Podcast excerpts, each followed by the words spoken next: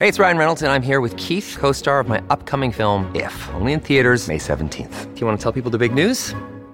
All right, I'll do it. Sign up now and you'll get unlimited for $15 a month in six months of Paramount Plus Essential Plan on us. Mintmobile.com slash switch. Upfront payment of $45 equivalent to $15 per month. Unlimited over 40 gigabytes per month. Face lower speeds. Videos at 480p. Active Mint customers by 531.24 get six months of Paramount Plus Essential Plan. Auto renews after six months. Offer ends May 31st, 2024. Separate Paramount Plus registration required. Terms and conditions apply if rated PG.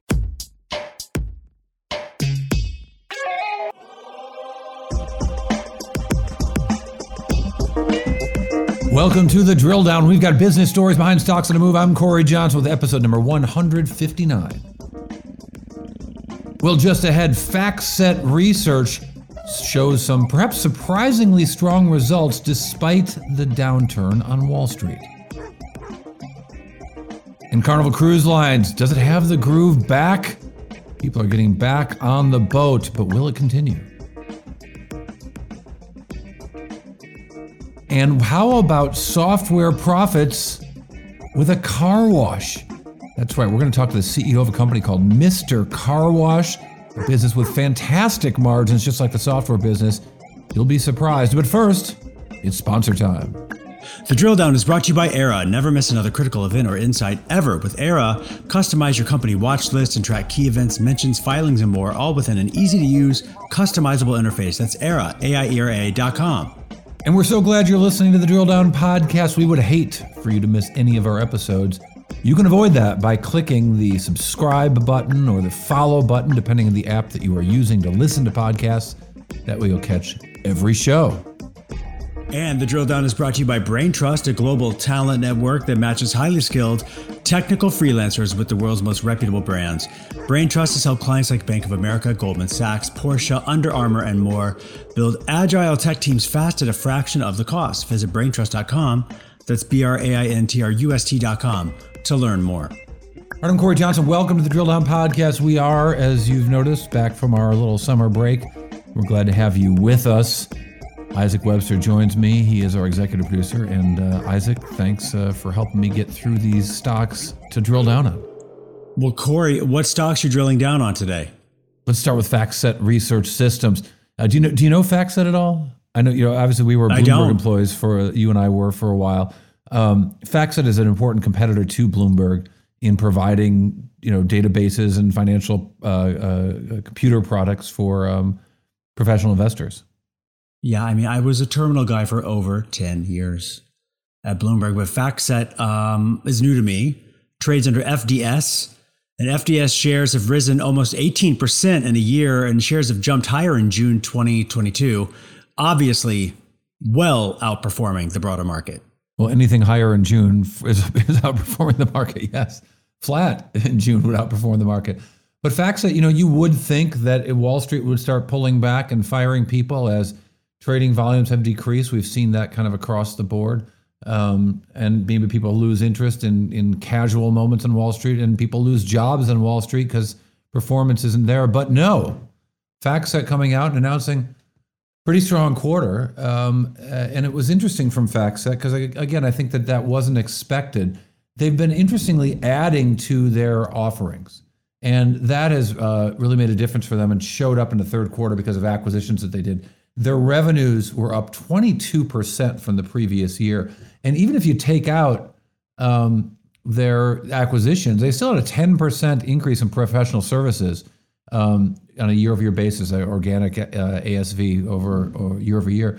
So very impressive uh, for this company.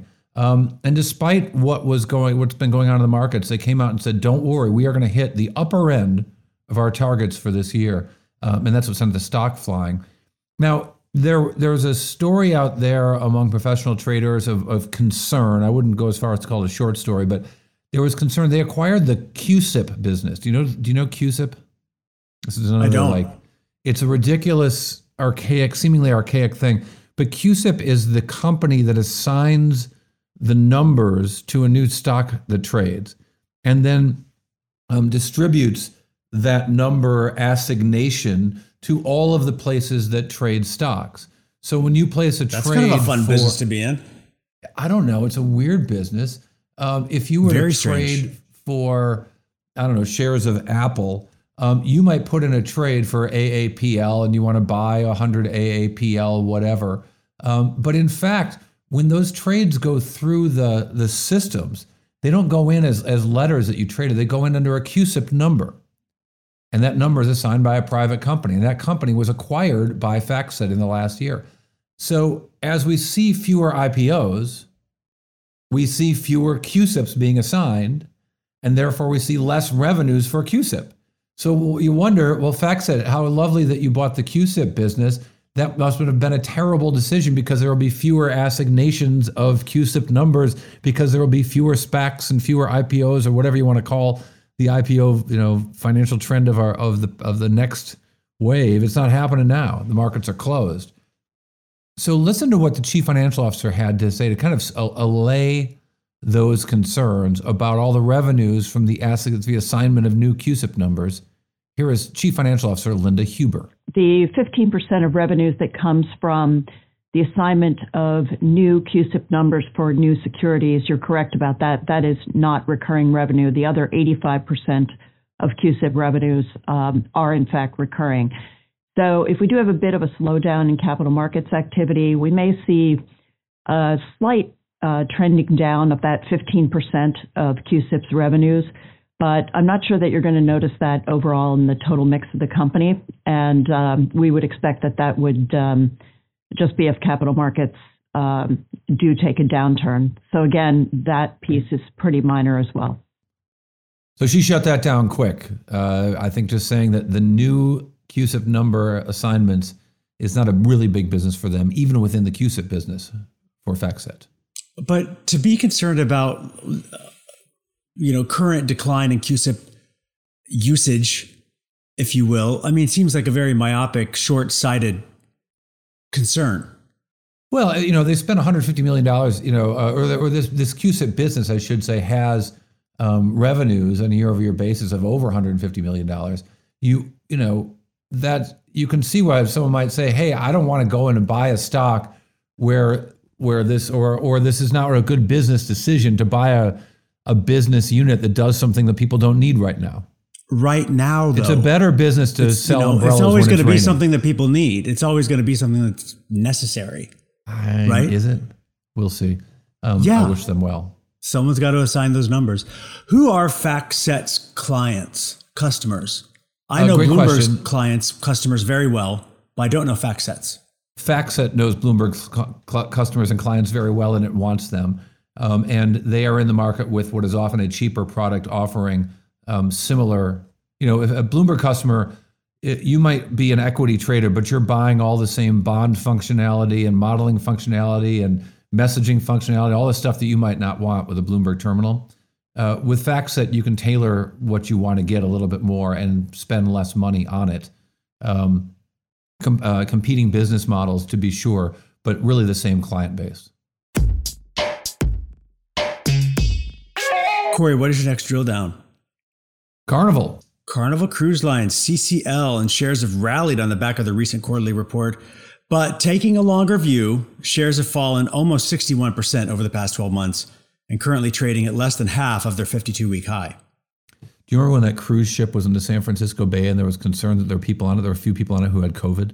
There were like six people on the boat or yeah. 30 people on the boat who had COVID. And we later found out that President Trump didn't want the, boat to land in the in America because then it would boost his COVID numbers by five or six cases or 10 or 20 I or remember. whatever. Yeah. That I, yeah. I saw the boat because it did, in fact, eventually land uh, in uh, either Oakland or Alameda. I saw it out in the San Francisco Bay. Uh, in any case, and it was there for quite a while. Um, people are coming back to cruises. People are returning to cruises. Um, and Carnival announced that they're seeing some really positive numbers uh, that that wasn't clear when this would happen, but it's starting to happen now. Um, and they talked about what they're doing in terms of their occupancy rates um, and how much that occupancy is increasing increasing over the same time last year uh, significantly. Here is a CEO Arnold Darnold Arnold Donald. God, I could should be able to. What, what a name, Arnold Donald. That's quite. I mean, Arnold Donald. Interesting choice. Arnold Donald. Mr. and Mrs. Donald. Like Arnold Donald is the CEO, and he talked about the occupancy rates and the strength they are seeing in the occupancy of cruise ships. You know, we, we have um, real strength in occupancy, and we had some intentionally constrained occupancy as we brought ships on back online um, because of protocols in different places and so on. Um, we also had some isolated situations where we were moving, you know, um, crew around temporarily as uh, we were staffing up with, with crew and and uh, constrained capacity um, for that for those reasons as well. But overall, our, uh, our occupancy, but our occupancy rates have, as we shared, have have um, really improved over time here. And and as we mentioned, the Carnival brand is looking at 110% occupancy uh, in the third quarter. So we have more capacity sailing, and occupancy is rising nicely. And as the world um, you know, continues to relax and become comfortable managing the virus, um, and restrictions are relaxed, um, you know, we see things moving more in the direction of the Carnival brand where things are more normalized, even though they still have some restrictions right now. You know, it's it's not that surprising though, because cruise line consumers love to go on cruises and they're a sticky consumer base. I only know that because I'm married into a cruising family. They really? love to go on cruises and they, you know, they took they took their pauses. Uh, my in-laws, you know, they pressed pause during the pandemic, but they're back and they've been cruising already and they love it. And I know a lot of them, a lot of people like that, consumers like that, they just love going cruises. So I'm not surprised it's bouncing back. I have never been. Me neither. I'm I've never been on a cruise way. actually. I'm going to keep it that way. I'm good. Yeah, I like to go on boats. Uh, the cruise thing doesn't appeal so much to me, but they love it. They just rave, rave, rave. I have a, a friend who's uh, significantly older than me, retired, and his big thing every year is take this giant, expensive three week cruise with his wife, and they go all over the Mhm. world, and they love being having the the same room as they go to all these different places, and it's a favorite Yeah. for his. Um, you know, and you know, to your point, customers are spending money on cruises that they haven't taken. Another number that Carnival put out saying customer deposits had gone from 3.7 billion a year ago to uh, a little more than a year ago to 5.1 billion. So an increase of 1.4 billion dollars in deposits for cruises. Customers putting their money where their um, their the Lido deck will be soon.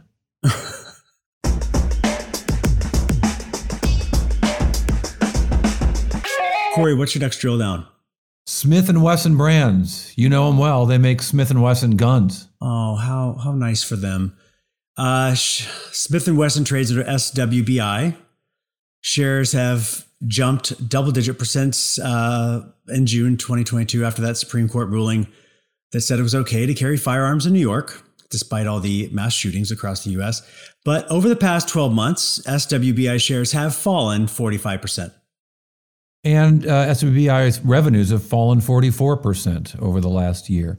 They announced quarterly earnings. Um, yes, the, so the stock flies on the court news because people are looking for some way to trade that with the Supreme Court ruling. Um, but when they announced quarterly earnings, it happened to come right after the ruling. So the question is there, you know, what, you know, they had a big surge in gun um, uh, sales during the pandemic. They saw a, a big surge in gun usage, right? Uh, people were going to shooting ranges. People were engaged in all sorts of outdoor um, sports, um, uh, including riflery and, and, and handgun use. Um, but what is the business here for Smith & Wesson as it relates to concealed carry products? And what does this Supreme Court ruling mean? Um, I th- it was interesting to hear Mark Smith, the CEO of Smith Wesson, um, uh, talk about this very specifically about the ruling. So just broadly on the real ruling, you know, I mean, it simply qual- um, clarifies that, you know, responsible law-abiding citizens don't need to ask the government's permission to exercise their constitutional rights. We obviously agree with this. Um, and insofar as, you know, impact to concealed carry in our products, you know, concealed carry is a pretty big portion of our market. We expect that, you know, as it expands the the uh, access of those products to, to those law-abiding citizens, that that'll have a positive impact on us. What that is, probably too early to tell.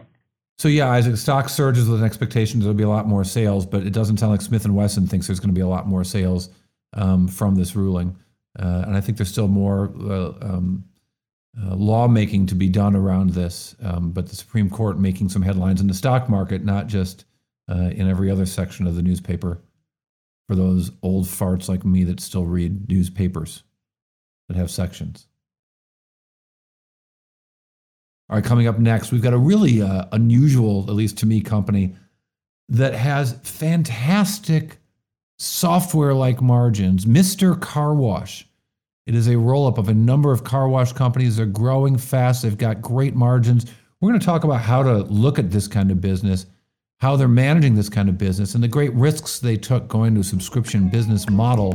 Mr. Car Wash CEO John Lai joins us, joins the drill down right after this. The drill down is brought to you by BrainTrust, a global talent network that matches highly skilled technical freelancers with the world's most reputable brands. BrainTrust has helped clients like Bank of America, Goldman Sachs, Porsche, Under Armour, and more build agile tech teams fast at a fraction of the cost. Visit braintrust.com, that's B R A I N T R U S T.com, to learn more. All right, welcome back to the Drill Down Podcast. We are joined right now by John Lai, the CEO of Mr. Car Wash. Are you actually Mr. Car Wash? Is there Mr. Car Wash? Uh, so the the brand actually was formed in 1969. There was a chain of car washes in Houston, Texas, named Mr. Car Wash, and when we began this journey, uh, as we were looking for what to call Mr. Car Wash, uh, there was three other companies that that were quickly kind of acquired to create this platform, and the team, which predated me, uh, elected to go with Mr. because it was the uh, largest of the three segments, and as a result, the most uh, powerful voice in the room, and and uh, the most logical, quite frankly. Uh, it's a great gonna, name. There's a Mr. Yeah, Met. Why shouldn't there be a Mr. Car Wash? It's it's awesome. Yeah, we we uh, but but we've we've grown the brand through the in-store experience, and it's become you know what we believe to be a beloved, you know, somewhat legendary brand in the markets that we're in and uh, you know our, our, customers associate the brand with quality and speed and terrific customer service. So explain to me how the business works. When i read through your financial filings i was thinking this is going to be a fun one because i when, when i was a financial analyst one of the things that i would do when i was at a hedge fund was i would i would break down how the business worked on a unit basis. And i would imagine that for your business there's the four wall cost right? There's the cost of building the facility with the car washing machines and you know literally the walls and the water and the and the roof and everything. And then there's a kind of operational costs what, what does a four wall cost look like for a car wash? What is it what, what, do you get for it? Yeah so there's a lot of engineering there's a lot of technology that goes into building a car wash and i think uh, a lot of people can underestimate the amount of mechanization uh, automation chemistry et cetera but the systems that we use to process cars um, and do it in a way where where as low labor as possible um, uh, requires some material capex. And so the total cost uh, in today's dollars of building a car wash could be north of six million dollars when you factor in the land and the construction, the land prep, uh, and then you know the FF&E. Uh, so, so it's a, a, pretty material upfront capex investment. Um, but you know when you do you typically buy the land? We do, uh, but then huh. over time we'll, we'll, we'll do a sale leaseback and and we'll um, uh, uh, take those proceeds and and uh, it's less cash up front as a result. So then, uh, ongoing costs. I mean, w- what are the ongoing costs for car wash? I would imagine water is the biggest part of it, and labor. Uh, labor is the biggest part, not water. Um, and so again, we have we run a low labor model where you can literally, in our express exterior stores, you know, process north of 150, uh, upwards of 200 cars per hour with three people on the clock. Uh, again, because we use so much technology and and uh, automation to process that car, uh, it's a very efficient model. Um, so our our total labor can run um, on a percentage of revenue uh, in the high 20s, uh, low 30s, again depending upon the volume of the store. Um, but the margin profile, more specifically, is very very healthy and the four wall margins uh, can range anywhere from 45% uh, north of 50%, which is a beautiful business. And so when you look at our that's AUVs, essentially gross margin. Yeah, that's fantastic. Yeah, yeah, four wall, which is which is awesome. when you look at our AUVs and compare that to other multi-unit retail services businesses, it's a very attractive category. Uh, where uh, today we're averaging approximately two million in, in sales, uh, and then on 50% margins, um, you know we can get uh, close to a million dollars in what we call EBITDAR because we want to factor in that rent. That uh, so wait, so back, explain that again. So a million dollars EBITDAR in a in a EBIT, is the R is the is the rent you said? Correct. And And- and, uh, and- that profit, that EBITDAR profit, that a million dollars a year, It's pretty awesome. isn't it? fantastic. Yeah. And six million dollars, that's amazing. Which, which is why this category is such a hot category right now. And we went from being uh, the the Rodney Dangerfields coming through the the you know the back door and not getting a lot of respect to and it's surreal to be honest with you to now be kind of the I'm not going to say we're the good looking kids in school, but we're certainly getting a lot of attention and interest. Uh, but when you have that kind of uh, and it's not just margin profile, that is the dollar profit uh, that, that we're generating per unit. And then you multiply that times, you know, north of 400 locations, uh, becomes very, very meaningful. And, and right now, if I could just, you know, segue for a second, services, which Yeah. is the space that we're in, um, you know, consumer services specifically, uh, with respect to, you know, other consumer businesses that have more of a goods kind of profile. Um, you know, it's it's it's a really beautiful business to be in because a lot of there's just been a natural migration year year over year from folks that were doing services themselves to having folks doing things for them. Uh, and we're benefiting from that natural migration of people that used to wash in their driveway that uh, didn't have an hour to do that anymore and they want someone to do it for them. And uh, what has changed the game for us, and, and quite frankly, the way that we've you know evolved as a company and transformed this company is that midway through our journey, uh, we discovered the power of a subscription model uh, and offering our customers the opportunity to pay a flat monthly fee and wash as often as they like. And what we have done in that process is take what was a relatively infrequent service for the average American motorist and change their behavior. And if you can change behavior in consumer marketing and consumer services, I apologize for my Outlook beep there.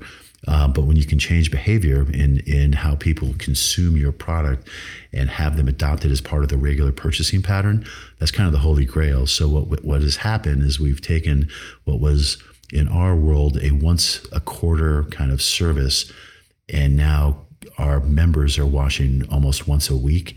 Uh, because we've we've now encouraged them to keep their car clean, and once they get comfortable with this, or or or, or they derive the joy of having their car clean all the time, for for a very good va- excuse me very good value. Um, uh, we have been able to lift that that value of that customer by uh, close to six x. It is interesting that what people spend on their cars and the maintenance of the, the cars. I've looked at other companies, Valvoline, we talked about on our show recently, um, showing fantastic growth in that segment of oil changes and so on, and other sort of um, maintenance issues, regular maintenance issues for their cars, and, and how those costs are going up. What has the inability of automakers to make new cars and the rising price of used cars that has been a result of that all relating to the supply chain uh, screw ups from from the pandemic. What has that meant for your business? Yeah. So if you zoom out for a second, just look at the U.S. car park, and you know, roughly speaking, there's 285 million vehicles in, in America, and when people look at our category, technically we're consumer discretionary, and when uh, in a consumer discretionary, I think there's always some questions around demand and how that demand is going to be impacted, particularly in a high Especially inflation Especially with inflation and fears Exactly. of a recession. Yeah. Exactly, and and I guess those are fair concerns if the American budget is being uh, uh, squeezed and and spread thinner. You know, are if folks are starting to tighten their belt, particularly folks on the lower end of the the income bracket, you know, will uh, car wash services, for example, be impacted? So with with gas prices, and you mentioned you're in California, the average price of a, of, of a gallon of gas is north of six bucks. U.S. average is five bucks. We're kind of in unprecedented times right now. Uh, but when you look at just the uh, the your automotive budget and what one typically spends for uh, getting from point A to point B, you know, there's the car payment, there's insurance, there's gas, there's maintenance, and then there's this kind of discretionary, nice to have uh, car wash. And and um, if you had choices on where you should spend your money, and you're making hard choices, is a car wash going to be one of those things that you dial back and cut back on. Uh, we haven't seen that in this current environment, and we believe it it speaks to the joy and and the uh, pleasure that people derive from taking care of their assets and uh, the feel good experience that they have. It's joy. joy. Isn't joy a little strong? I like so, a car wash, but joy. I know I'm, yeah. I'm, I'm a regular car washing guy. guy I take the car to the wash every basically every week because I get an right. old car that looks a lot better when it's clean. But joy. Yeah. So so a, a, a, skept, a skeptic or a cynic would say, isn't this a utilitarian kind of, you know, taking the dirt off of your car?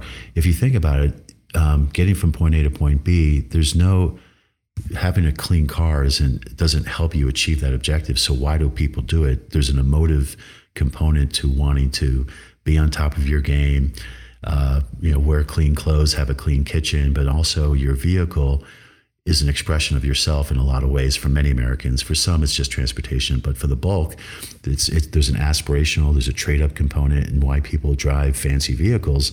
If it was purely just transportation, we'd all be driving Yugos. Uh, but why people trade up and want to um, have fancy leather and a fancy stereo system, you know, there, there, there's a car culture in America and and joy that people derive from derive from driving.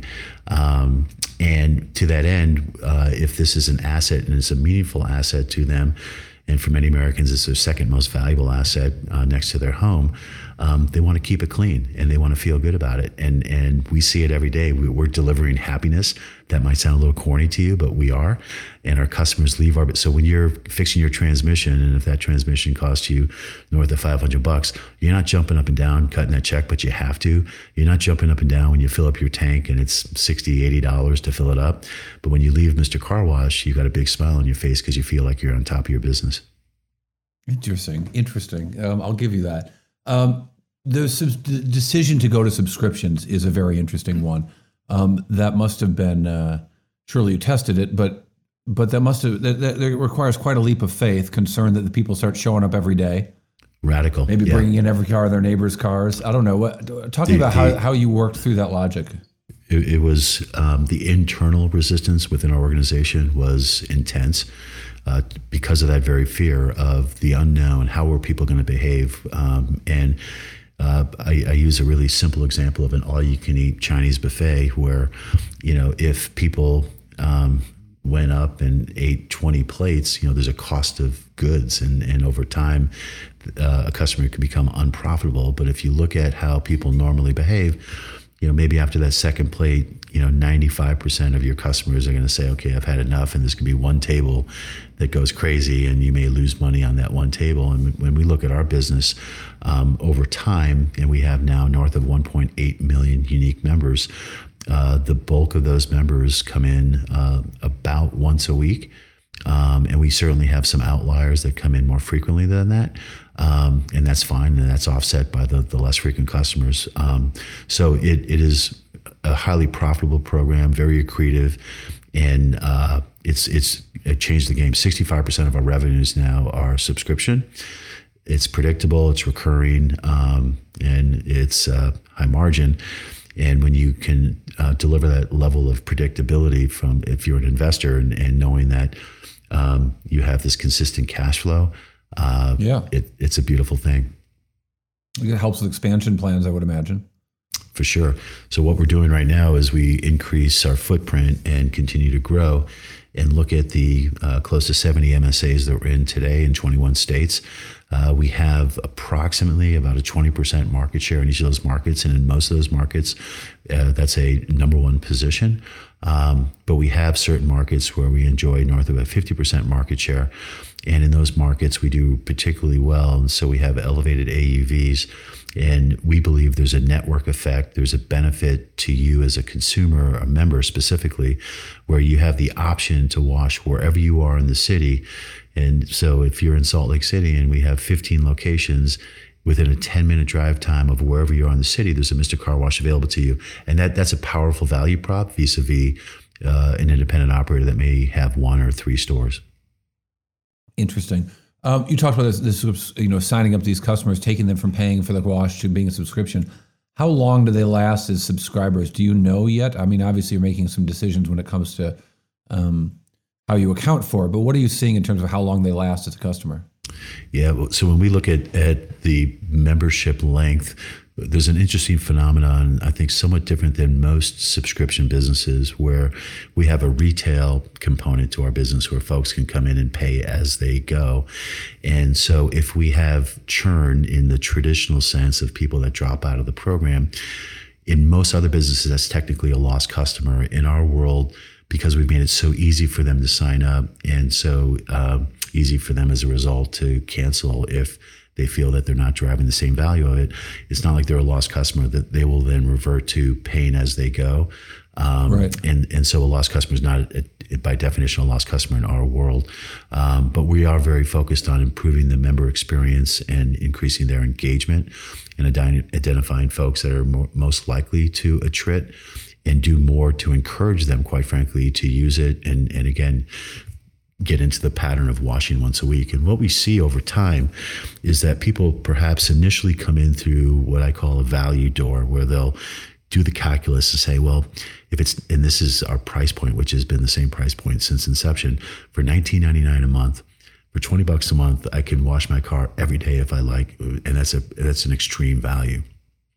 And when they do that math, they say, hey, if I'm paying today $8 or $10 for a regular retail wash, on the third visit, I'm saving money. Uh, or making or it's free and fourth visit it's extreme value and so that's the initial way people uh, say to themselves hey i think i'm going to sign up for this because it's I enjoy having a clean car. The subscription is pretty easy. There's no long term contract. There's no upfront membership fee, and 20 bucks is is affordable to me. Um, but then over time, when they become accustomed to having that car clean all the time, it's a fascinating phenomenon where you, as a motorist, see a slight bit of film on your hood from the outside, you don't really notice that film, but when you're driving, you see it, and then it just starts to drive you nuts. And then, God forbid, there's a bug splat on your windshield, and and I don't know, I'm kind of a clean freak, but when you have more than one spot on your windshield, you want to get it off, and and once you do, you're you're back in that groove. But when your car is dirty, you just don't feel right. So we've we've Going to say train people, but got people accustomed to how, and really transform the way that they care for the vehicle, and that, and that's awesome. So uh, I'll, I'll, I'll re-ask the question. What do you mean you don't know about me? Clearly, I'm a neat freak. Look, you're seeing me and as I broadcast here from my my home studio. It's uh, yeah, there's neatness. Um, you, uh, uh, my our, our, our, listeners can only imagine. Um, as, but in terms of duration, though, so I, obviously you've got your customer acquisition costs. You get them however you get them. Um, we can talk about that. But how long our, do you keep our, CAC, our, our, CAC is actually zero, and the reason why it's okay. zero is that we're not uh, uh, spending money to bring in someone from the outside. We're taking our existing retail customers and and this is transfer them to subscriptions. So again, do you know yeah. how long you keep them on average? Absolutely, yeah. It's uh, anywhere from thirteen to fifteen months. Uh, super interesting. Um, yeah. I, and I wish I was getting ten dollar car washes here in Northern California. That's not happening. Right. Uh, what's the big competition for you? So there's a ton of really, really good regional operators that do a great job, and we have the utmost respect for them. Um, on a national level, it's still very fragmented industry um, with with not a dominant national player. There's some super regional players that do really, really well. Uh, we, in the overall scheme of things, while we're the nation's largest car wash platform, we see ourselves as quite small. And, and with 400 locations, our opportunity to scale and to continue on this trajectory and to grow, uh, both in our existing markets and some of the white space that's out there where we're not in today, is right in front of us. And so it feels like a wide open field. And, and we guesstimate that we have less than a 5% US national market share uh, which is tiny. And and so how high we can scale this company is yet to be determined. But we're on this you know very fast trajectory of trying to get there quicker. Uh, but we're not the only ones. It's interesting that you've got software like margins, but it's probably easier to hire car washers than software programmers.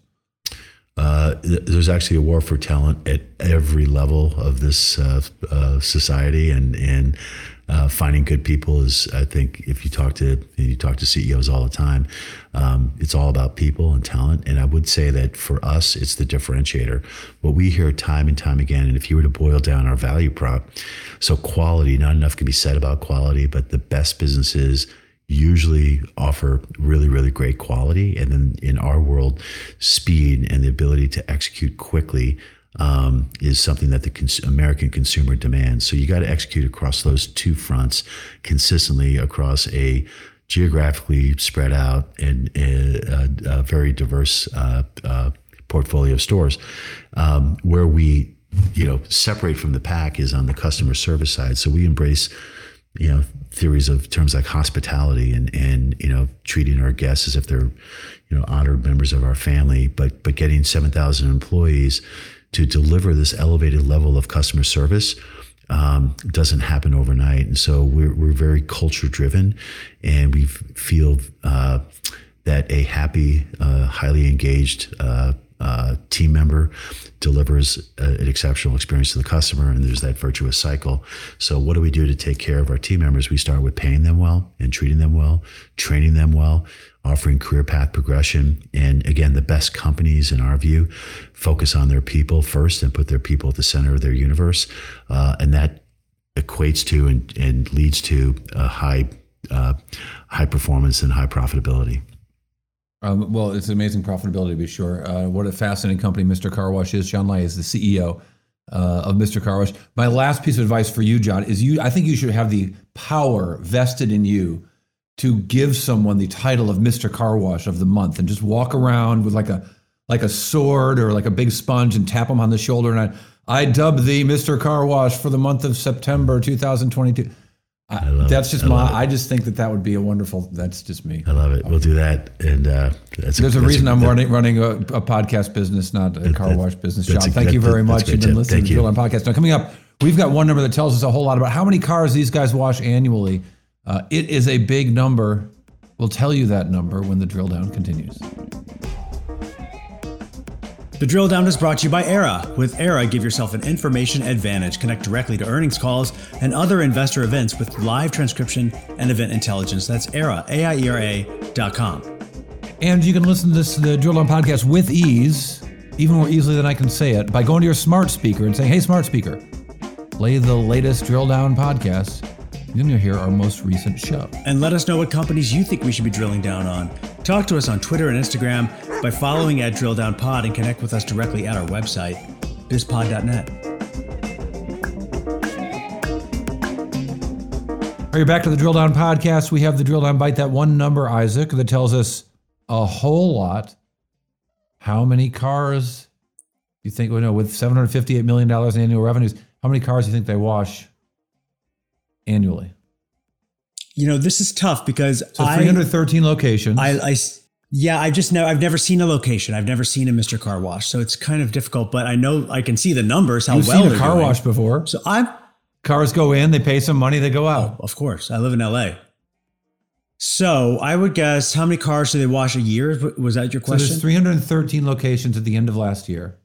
Those are their express Okay. exterior locations. Interior locations are just 83. So you figure 313 locations. I'm horrible at math, but let's let's say let's say um, five hundred thousand cars. Uh, oh, significantly more. It's in the millions. Oh, how about five million cars? So the answer is 75 million cars were washed annually. Wait, what? Yeah. 75 million cars. So that Oh. averages about Wow. less than, you know, about a quarter million, little less than a quarter million per store, if you will, every year. Wow. Yeah. And these guys are making money hand over fist. Uh, it's a fascinating business. Uh, and again, those EBITDA Yeah. margins that he talked about um, are fascinating to, to see. Listen, when I first, I gotta admit, when I first reached out to this company, I they came on my radar. I saw their earnings release a couple months ago. I think we've been I've been talking to them for maybe three months at this point. I saw their no, I saw their earnings release. There was something that caught my eye. Then I looked up their stock chart and saw the numbers they're working with, and I was like blown away. I thought that my eyes had glazed over, like crossed, or like I'd lost all my senses because I just didn't understand how a car wash company did so well. It's uh, it blows my mind. I'm doing some more math. I do about, you know, less than 5,000, about 5,000 car washes, not quite 5,000 car washes per store per month. Damn, That's sorry, per week. Excuse me. Can we me. say 5,000 damn? per week. it's a lot of washing, a lot of Um, dirty cars. I'm all for it. I, I you know, I push back a little Yeah. bit his notion that it was a joy that they deliver joy. But I have to say, when I take my old car that is going from being old to classic, I don't know what point that happens.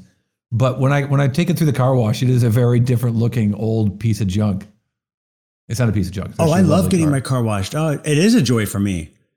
Um, you know, I I'll have to check. I'm gonna have to seek out one. That's because you LA people don't I've actually drive one. anywhere. You just go to the 405 and sit and stare at everybody else's car. Well, you well, it's a par- the four or five is a parking lot, so that's all you can do. You can't Oh, really drive. damn, that traffic jam. All right, you've been listening to the Drill Down Podcast. We're grateful for your time. Maybe you're listening while you're in your car right now. I strongly advise that. Maybe you're at the car wash, but get out of the car wash so you don't get wet. Wait before it goes through the machines. Advice, free advice.